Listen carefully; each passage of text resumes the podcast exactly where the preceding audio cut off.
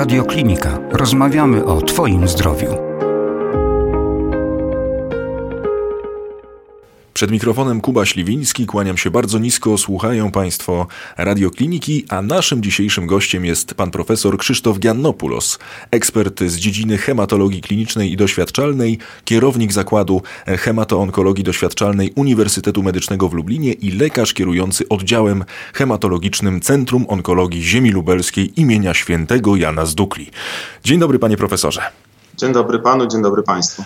Spotykamy się dzisiaj na antenie radiokliniki, aby porozmawiać o sytuacji pacjentów w Polsce, którzy zostali dotknięci schorzeniem, jakim jest szpiczak plazmocytowy.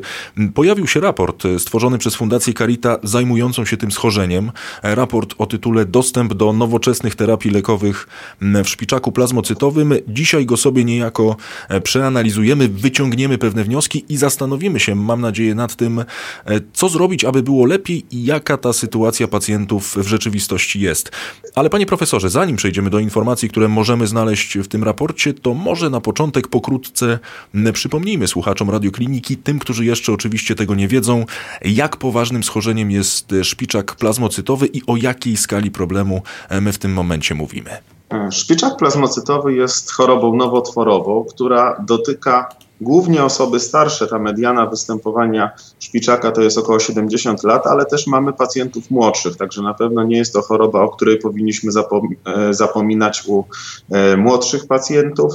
E, tych pacjentów w Polsce jest powyżej 9 tysięcy, rocznie około 2 tysięcy osób dowiaduje się, że ma rozpoznanie szpiczaka plazmocytowego. Tutaj oczywiście zachęcam do sprawdzenia naszego portalu, bo tam mogą Państwo znaleźć audycję dedykowaną właśnie szpiczakowi. Pani profesor profesorze, już za chwilę przytoczę kilka fragmentów z raportu przygotowanego przez Fundację Carita, ale wcześniej zaryzykuję tezę, nie wiem czy pan się ze mną zgodzi, że tym największym albo jednym z największych problemów w walce ze szpiczakiem jest to, że to choroba zmienna, że to schorzenie, które skutecznie broni się przed stosowanymi już formami leczenia, więc ta praca nad tym schorzeniem musi być ciągła, musi być stała, no i o to ogłoszenie ewentualnego zwycięstwa, o ile to jest możliwe, no że jest to naprawdę trudne zadanie. To znaczy, na pewno zgodzę się z tym. E, e, należy rozpocząć od tego, jak jest diagnozowany szpiczak. Szpiczak jest niestety rozpoznawany w Polsce za późno, ale to nie tylko w Polsce. Możemy powiedzieć, że jest to problem e, międzynarodowy. Badania przeprowadzone w Wielkiej Brytanii również pokazały, że w porównaniu z pacjentami na choroby onkologiczne, gdzie jest rozpoznanie pojedynczego guza, rozpoznanie szpiczaka jest opóźnione o wiele miesięcy, a w niektórych przypadkach nawet o lata.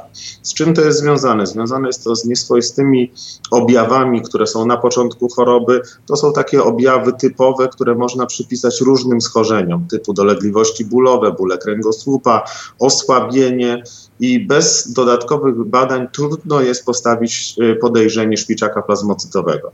I niestety, tak jak y, powiedziałem na początku, w Polsce również widzimy, że pacjenci są rozpoznawani w bardziej zaawansowanych stadiach choroby, co niestety wiąże się z gorszym rokowaniem.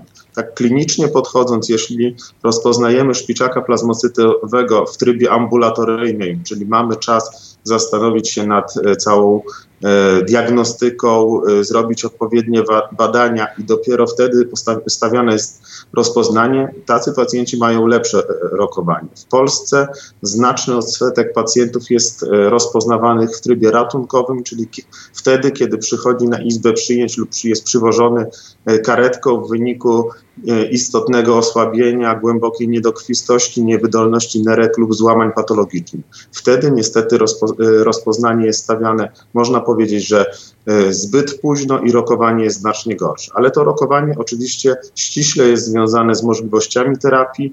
Szpiczak jest chorobą nawrotową. Nie udało nam się wyleczyć e, pacjentów chorych na szpiczaka, ale z dobrych informacji to widzimy stale przedłużające się całkowite przeżycie chorych na szpiczaka. Wcześniej, kilkanaście lat temu, to były 2-3 lata, teraz to jest mediana, czyli połowa pacjentów przeżyje 6-7 lat, a w krajach e, Europy Zachodniej nawet powyżej 10 lat. Także widzimy zdecydowaną poprawę i to jest ściśle związane z możliwościami terapii. Im więcej leków działających o różnym mechanizmie, tym z różnej strony można tą chorobę zaatakować, żeby pacjent żył dłużej. No właśnie, my już za chwilę sobie wrócimy do tego raportu, który przygotowała Fundacja e, Carita, bo tam także w znacznej mierze Polska jest zestawiana na tle innych europejskich państw, ale panie profesorze, ja mam właśnie wrażenie, że jeżeli chodzi o Szpiczaka, to jest to faktycznie nieustanna batalia pacjentów, że jest to e, batalia różnych organów, właściwie te organy tworzą, tworzą pacjenci, którzy chcą się wyleczyć, którzy cały czas e, szukają coraz to nowych możliwości. I wydaje mi się, że jeżeli chodzi o Szpiczaka plazmocytowego, to że tutaj tutaj ten stopień wtajemniczenia pacjenta, który musi samo siebie zawalczyć, jest naprawdę spory. Nie wiem, czy pan się ze mną zgodzi. Znaczy, świadomość pacjentów jest zawsze bardzo cenna. My e, edukujemy pacjentów, pacjenci sami się edukują i to jest niezwykle ważne, żeby wiedzieć, e, jak żyć z chorobą, jakie są możliwości terapeutyczne. I tutaj niestety nie mam aż takich pozytywnych mhm. informacji dla pacjentów z Polski, dlatego że mamy dostępne tak zwane nowe leki. To są leki zarejestrowane po 2015 roku. E, i e, te leki albo są w Polsce niedostępne, albo są dostępne dla ograniczonych grup pacjentów.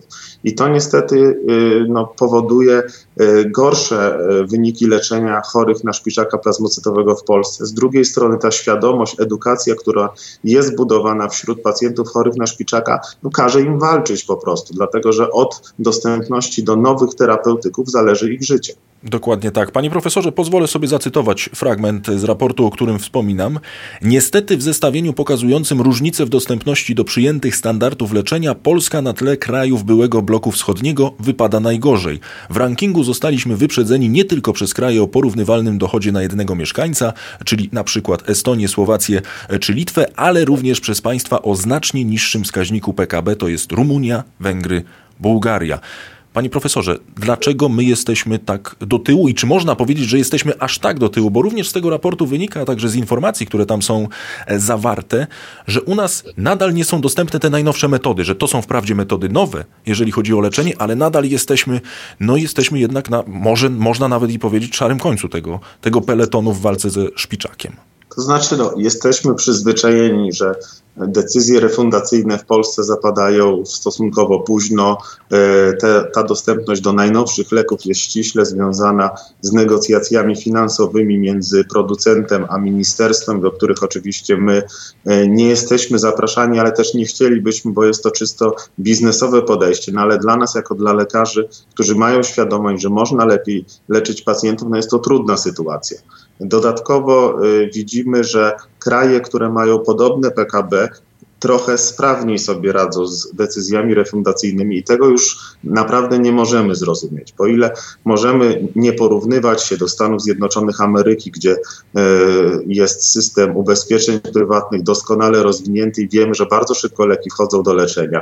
Nie porównujemy się z krajami Europy Zachodniej, gdzie w Niemczech funkcjonują kasy chorych, e, które konkurują ze sobą o pacjenta i to właśnie tym kasom chorym zależy, żeby szybko refundować terapię, żeby być atrakcyjnym ubezpieczycielem dla pacjentów, no to trudno jest zrozumieć, że kraje, tak jak pan zaznaczył, bloku byłego wschodniego mhm. czy centralnej, środkowej Europy e, już sobie radzą lepiej z tymi problemami refundacyjnymi.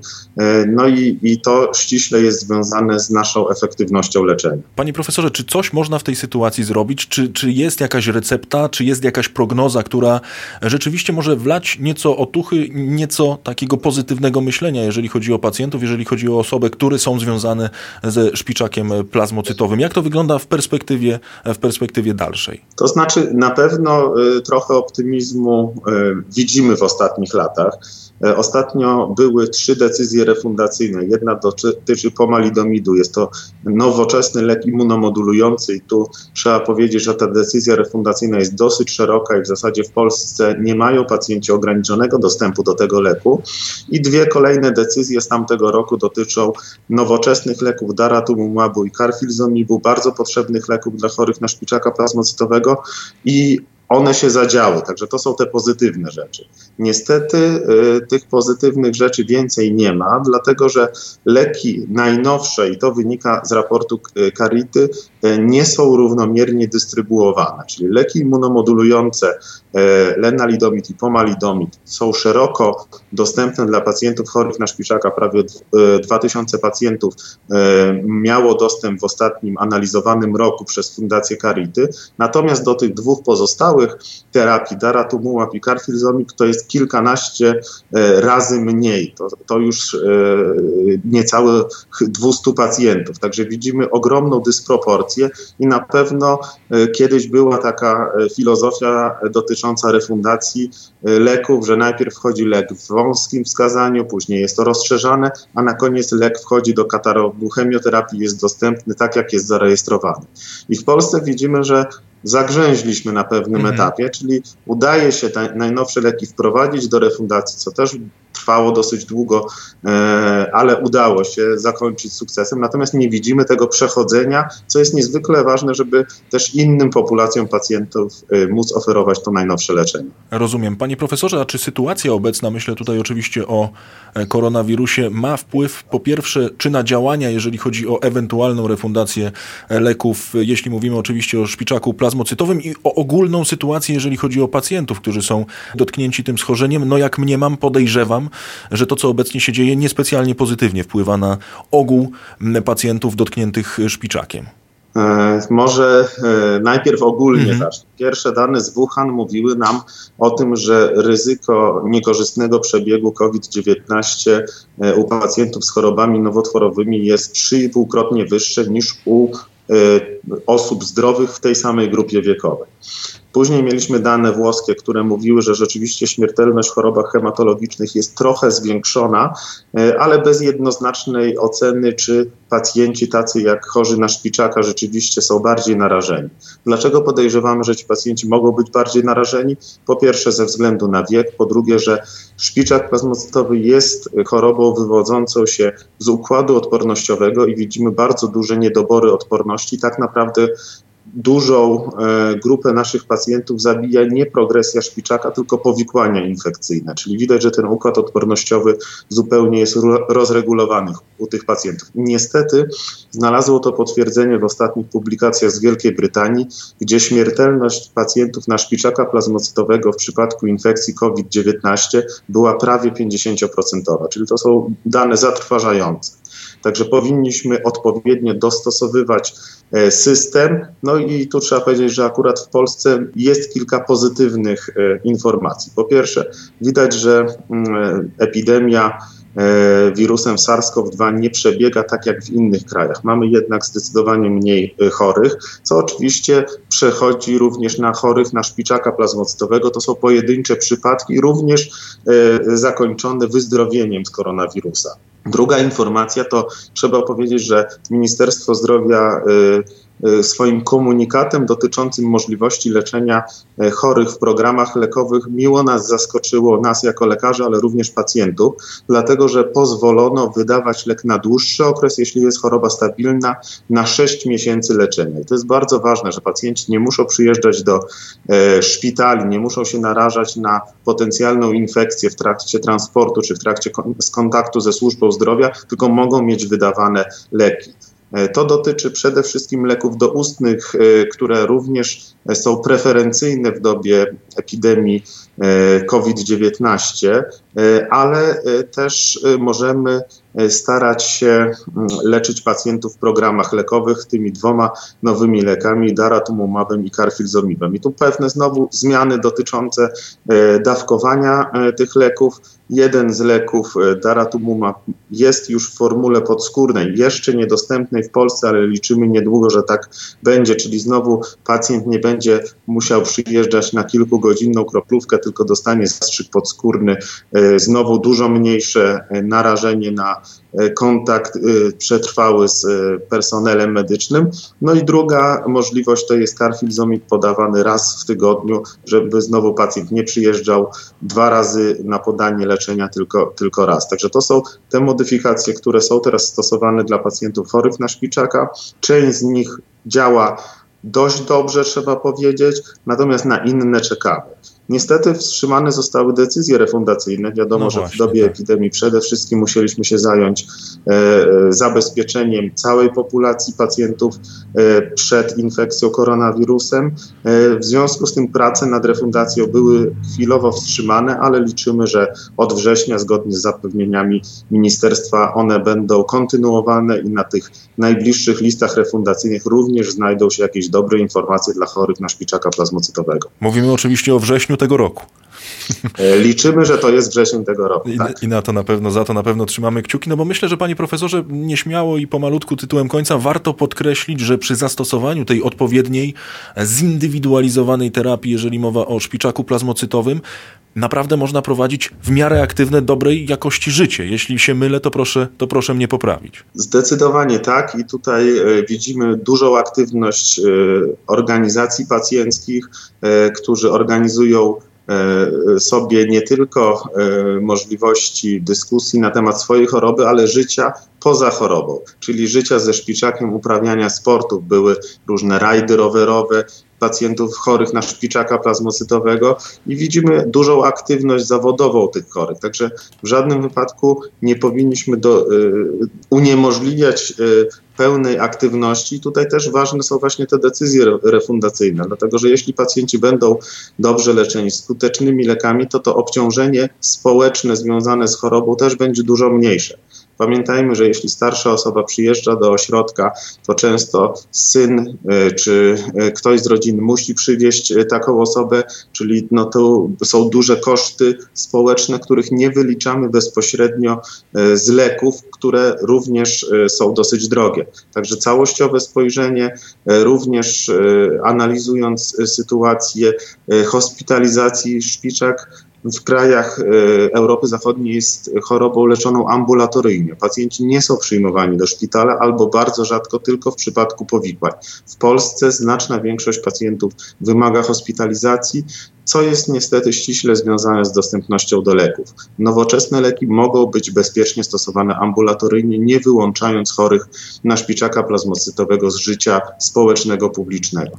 No i tego się trzymamy i tym pozytywnym akcentem myślę zakończymy nasze dzisiejsze spotkanie, aczkolwiek panie profesorze przyznam, że e, wspominając o tych rajdach rowerowych, niejako pan zdradził kolejnego gościa radiokliniki, e, w związku także i między innymi ze szpiczakiem plazmocytowym, ale o tym naraz następny. Panie profesorze, bardzo serdecznie dziękuję. Krzysztof Giannopoulos, ekspert z dziedziny hematologii klinicznej i doświadczalnej, kierownik Zakładu Hematoonkologii Doświadczalnej Uniwersytetu Medycznego w Lublinie i lekarz kierujący oddziałem hematologicznym Centrum Onkologii Ziemi Lubelskiej Lubelskiej imienia świętego Jana Zdukli był gościem radiokliniki. Panie profesorze, wielka, serdeczna przyjemność, ogromne dzięki. Dziękuję bardzo.